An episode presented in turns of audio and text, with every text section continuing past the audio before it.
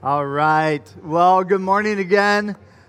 Welcome. It's great to have you here with us. You know, Christmas is almost here, as Sean said. Just got to do a quick poll, and uh, and this may be a confession time. I'm not sure, but I'm just curious how many of you are completely done. And you can you can be honest if you want. You are in church, so maybe you should be. But how many of you are completely done with your Christmas shopping right now?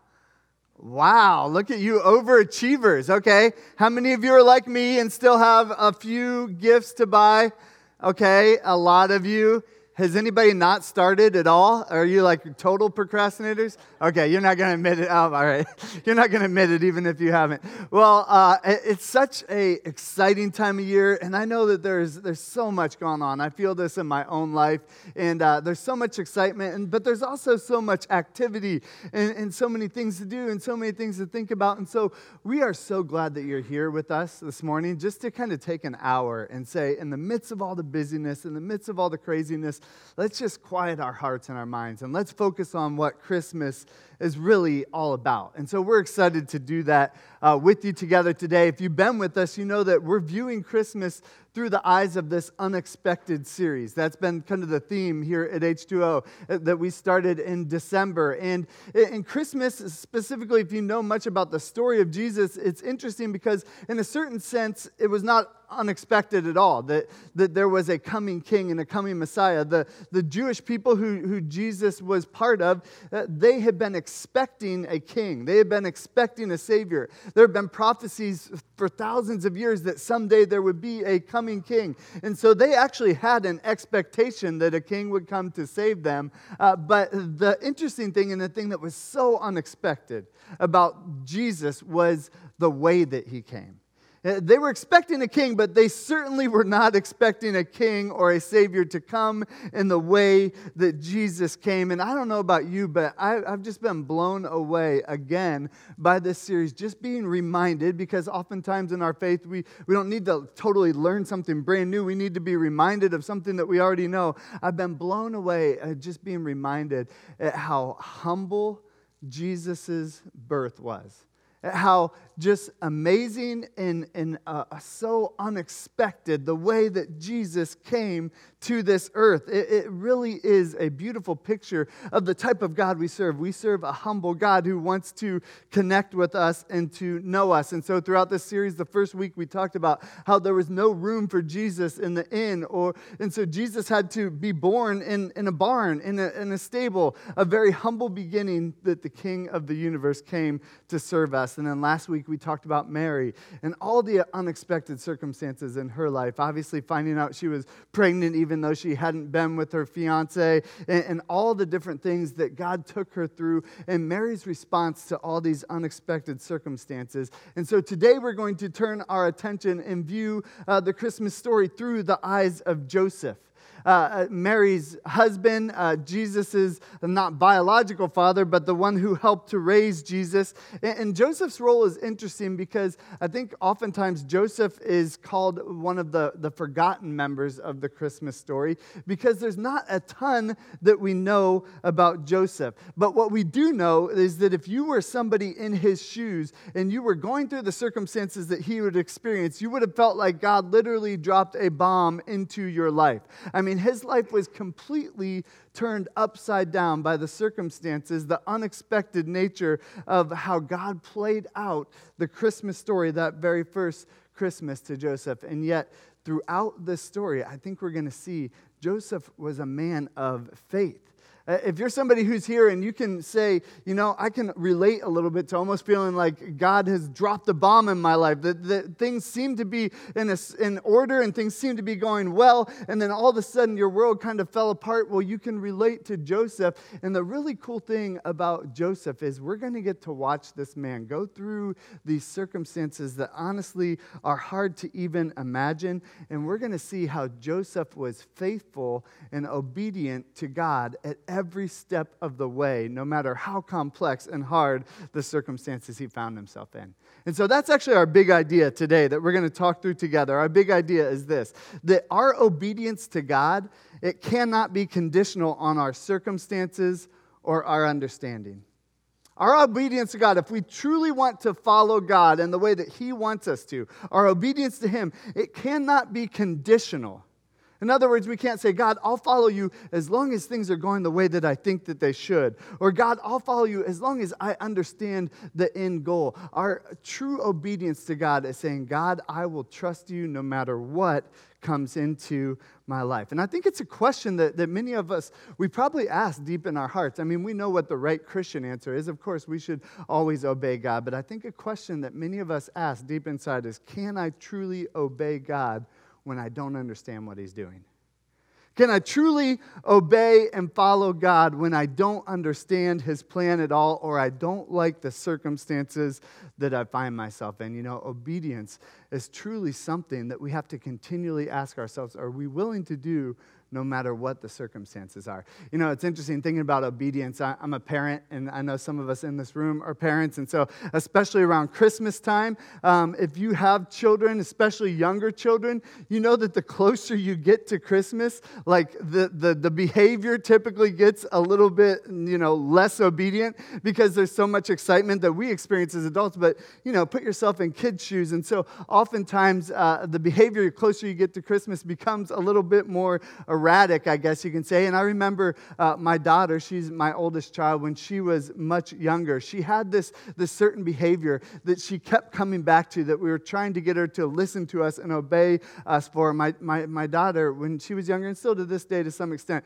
she had a sweet tooth. She loved sugar. In fact, it was, it was always cute. She would always say, I have a sweet tooth. It's this one right here, you know, and she would, she would point to this one particular tooth, like, I can't control it. It's the tooth's fault. And so we would go to, you know, events or, or Christmas parties or whatever, and, and as we would go to them, if we wouldn't watch her, she would literally just start eating all the candy and the sugar that are there. Maybe some of you can relate to that. And, and the problem became she would eat so much sugar, it would literally make her sick, you know, physically sick because she just could not stop eating it. And so we said anytime we would go to an event or, you know, even church with all of our donuts or those types of things, hey, we, we don't want you to eat everything that you, you see. We don't want you to eat all the candy. You know, we want you to obey us. You can have two donuts or you can have, you know, one piece of candy, but we need you to listen to us. You have to obey. And, and I can just picture that conversation in my daughter's head because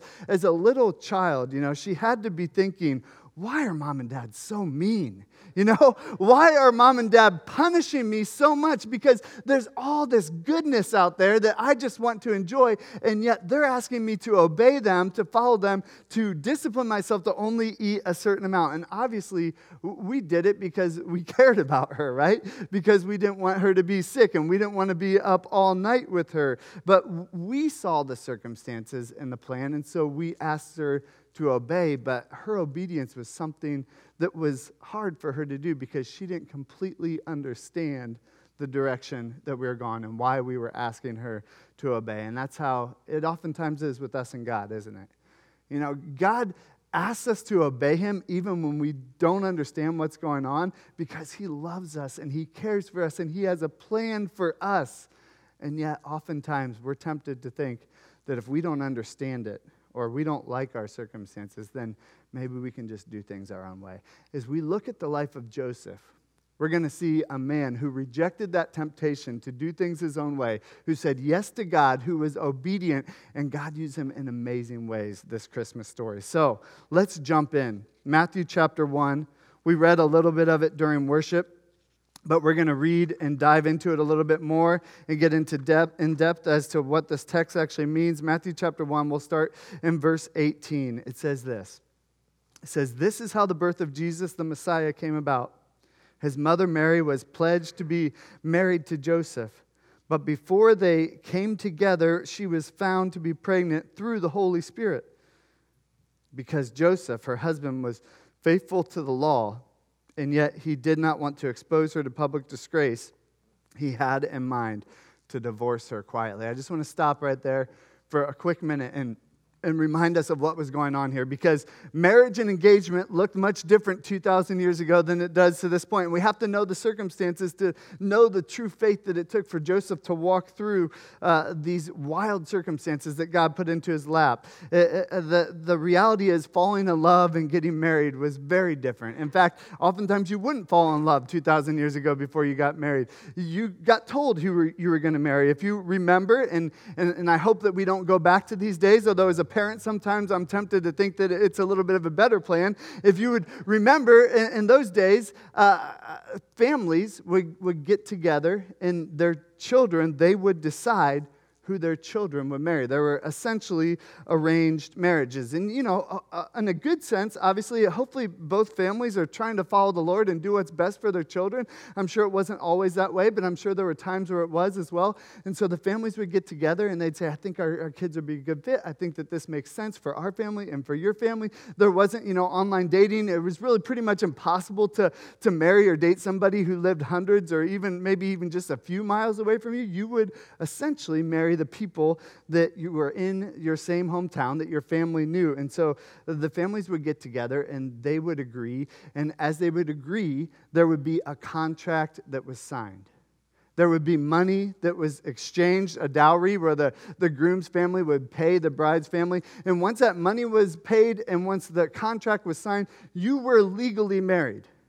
Okay? So the, the marriage was a done deal, but then there was this waiting period, this period of betrothal, the Bible calls it, where you would wait for nine to 12 months where you were legally married, but you weren't able to actually consummate the marriage, to come together. And during that time, you're supposed to purify yourself. During that time, you're supposed to, to, to hopefully uh, uh, let that love arouse within your heart. And, and it, was, it was almost like a test to a certain extent, too, to make sure that when this couple came together, they were pure.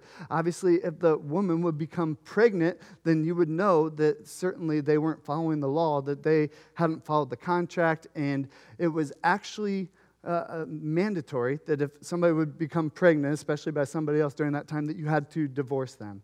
So it wasn't like current day engagement where you, you make kind of a, a, pledge to the person, but then you're not actually engaged till the day that you have the ceremony. The ceremony was the final step of the marriage, but it was a legal marriage once the family signed the contract and exchanged the money. Well, during this year long period of time, it comes out that Mary is pregnant. And, and, obviously, you know, this is something that, that had to be just a, a, a shock to Joseph, right? You know, like, I, I, my parents thought that this woman was the right one for me. I thought that we were going to have this life together. And we don't know a ton about Joseph, but what we do know and what the Bible does tell us about him was that he was a faithful man and that he was a godly man. And so instead of deciding to do what he could have done by the law, which was publicly disgrace her, probably even have her stoned and killed, it says that he's going to divorce her because remember, it was a legal marriage at that point. It says that he was going to divorce her quietly. Not drag her name through the mud, not put her in a place where she could potentially even get stoned as the Levitical law required, but he says he's going to divorce her quietly and just kind of be done with it and move on with his life and not harm her in any way.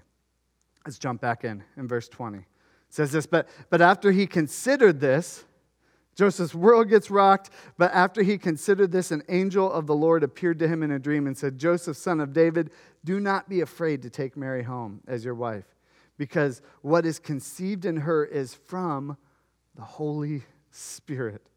And she will give birth to a son, and you are to give him the name Jesus because he will save his people from their sins. All this took place to fulfill what the Lord had said through the prophet the virgin will conceive and give birth to a son, and they will call him Emmanuel, which means God with us. And when Joseph woke up, he did what the angel of the Lord had commanded him to do, and he took Mary home as, as his wife, but he did not consummate their marriage until she gave birth to a son, and they gave him the name Jesus. He gave him the name Jesus. You know, I want to look at just three ways that Joseph's life and Joseph's example encourages us to honor God throughout this story. And the first one is this we honor God when we follow him no matter what. We honor God when we follow Him, when we're obedient to Him, no matter what. You see, to say yes to God, to be obedient to God, to follow God was so extremely hard in this situation. I, mean, picture even our culture and our world, and some of us have been through this circumstance where, where you know you experience a pregnancy out of wedlock, and, and there's that's a hard thing to experience. Two thousand years ago, that was a death sentence again. It was much different than the world that we find ourselves in, and so the shame of going through that experience, I don't think that we can overestimate. I think as we think about that story, and, and, and, sadly, some of us have been in this situation to have somebody that you love not be faithful to you. I mean, uh, the heartache that you would have to go through. It just would have to be so hard. And yet, Joseph thought that he was in that situation. God reveals the dream to him, but the rest of the world, is they're looking at this young couple, you had to imagine what they were saying about them, right? You had to imagine what was being thought about them not very kind thoughts in a world that oftentimes loved to condemn, especially women who found themselves in that situation.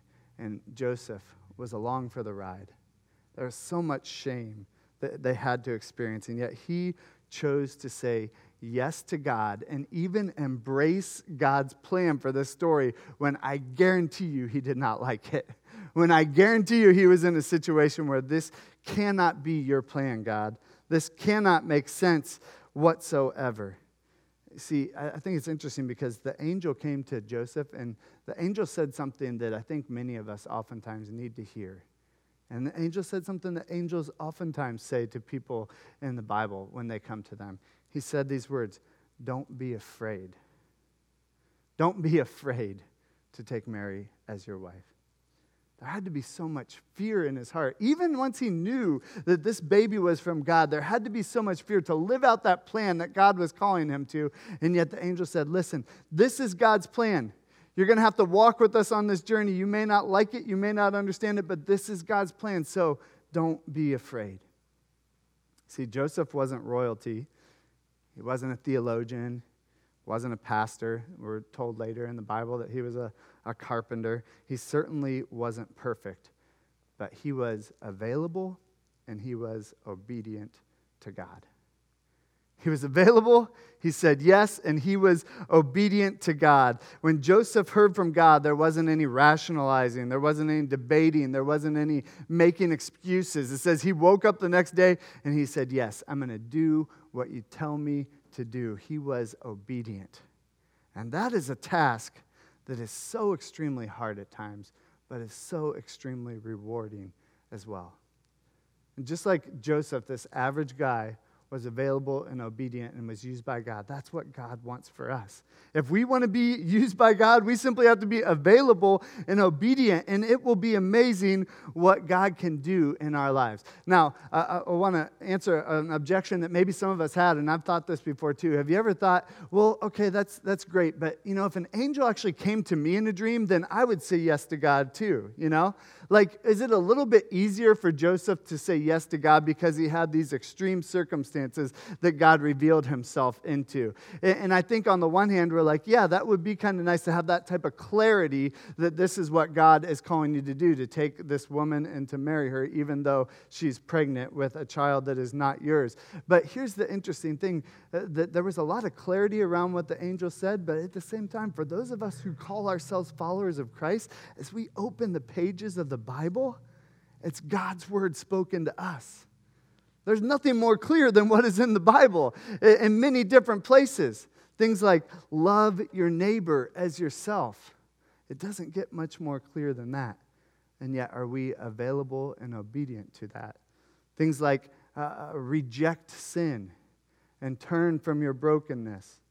Doesn't get much more clear than that. And yet, we oftentimes struggle to be available and to be faithful and obedient in the things that God calls us to do. So just because Joseph had this angel appear to him doesn't mean that it was any easier for him to say yes. He said yes, and each one of us can as well. As we open up the pages of the Bible, that's God's very word spoken to us, and we can say yes to him.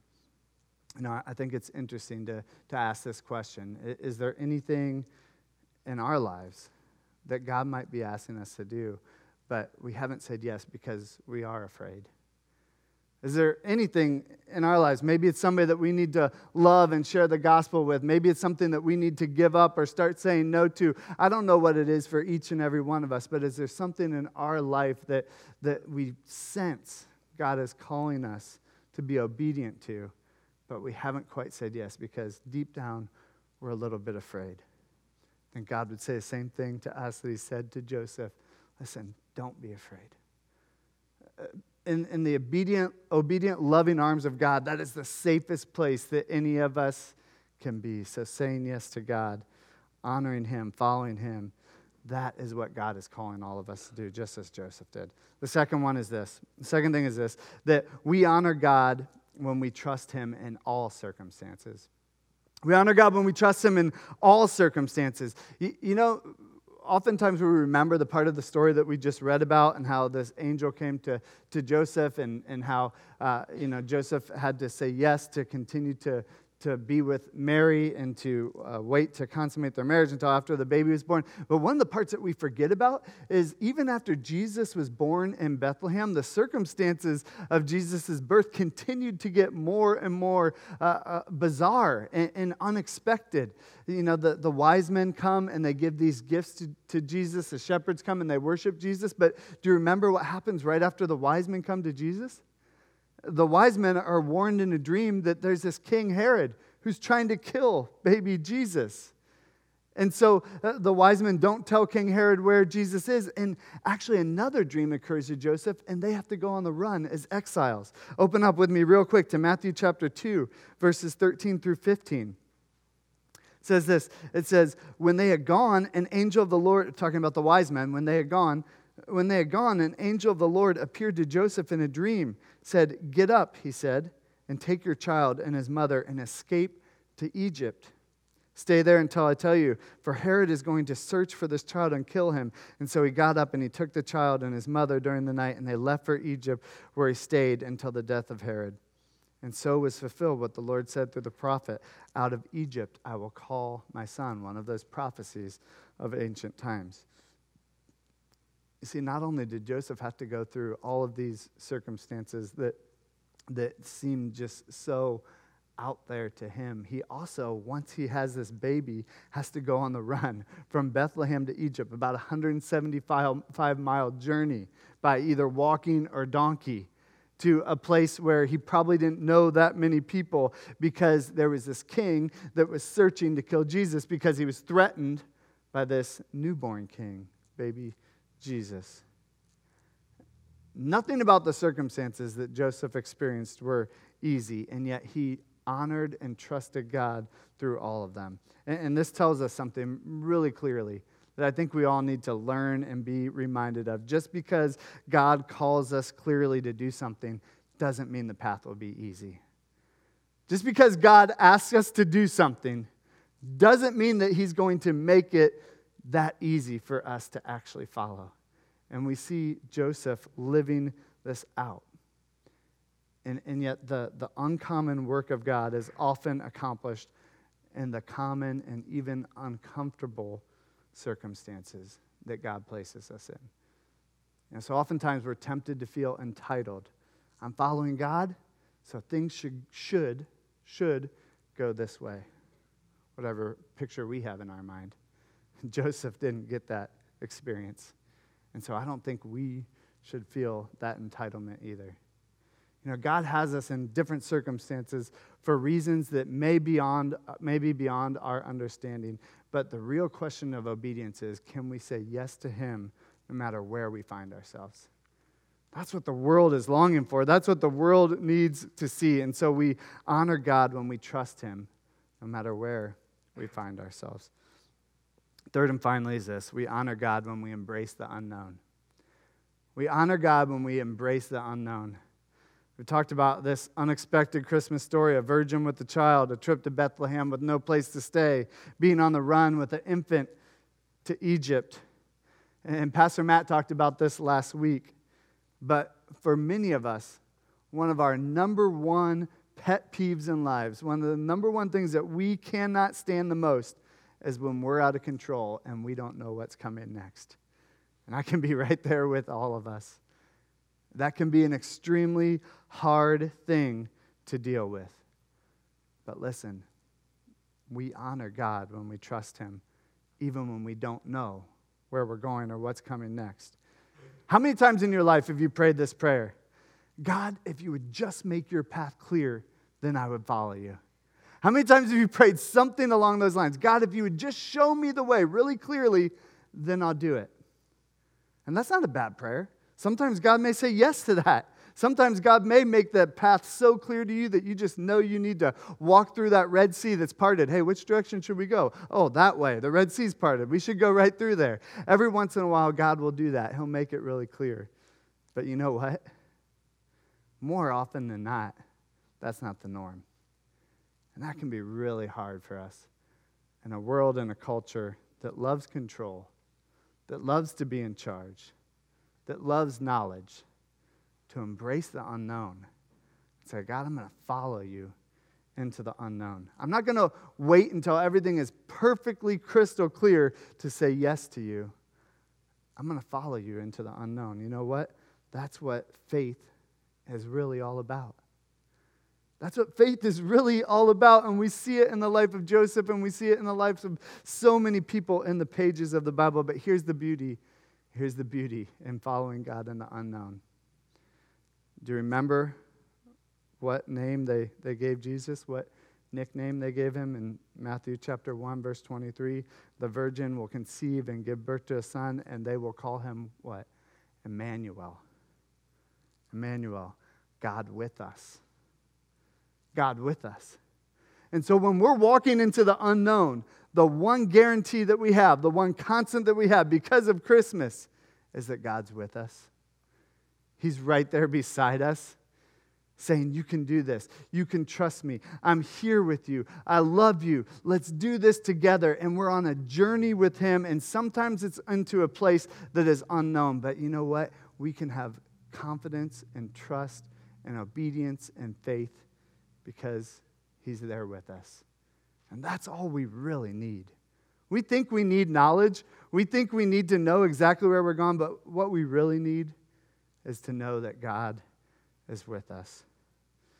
You see, as we look to the life of, of Jesus, as he would grow up from this young baby, he was constantly finding himself in a place of saying yes to God. Jesus was a perfect picture of somebody who was obedient no matter what the circumstances, were so obedient that he would even go to the cross for you and for me. He lived a perfect life, and yet he was crucified and killed because he said yes to God and his plan. And even in the Garden of Gethsemane, he, he, he was talking with God and he said, God, if there's any other way, in essence, God, I don't love this plan. If there's any other way, I'd love for it to go down that way, but not my will, but yours be done. And so Jesus is the perfect picture of obedience, no matter what the circumstances. He went to the cross, he's crucified, he was buried, and he rose to new life. Giving each one of us the opportunity to say yes to him and experiencing that new life and knowing that he's with us. He came so that we could know he's with us. That's the beauty of the gospel. That's the beauty of the Christmas story. And I hope and I pray that as we go throughout this week, and we reflect on Christmas and all that God's done for us, that we would say yes to Him. And our yes wouldn't be conditional on our understanding or on our circumstances, but our yes would be a blank check. Say, God, you can do what you will with me, and I'm going to say yes no matter what. That's our prayer and our hope for our church this Christmas season. I'm going to pray, and we're going to spend some time just worshiping God for who He is and what He's done. God, we thank you for the, the power of the, the cross and the gospel. And Lord, we thank you that you are with us, that we don't have to question that, but we can rest in knowing you. And Lord, we, we want to know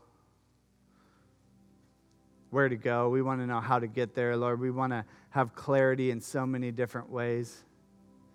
And sometimes you'll give that to us, and sometimes you won't. God, would we be okay with saying yes to you? God, we thank you for the power of your love.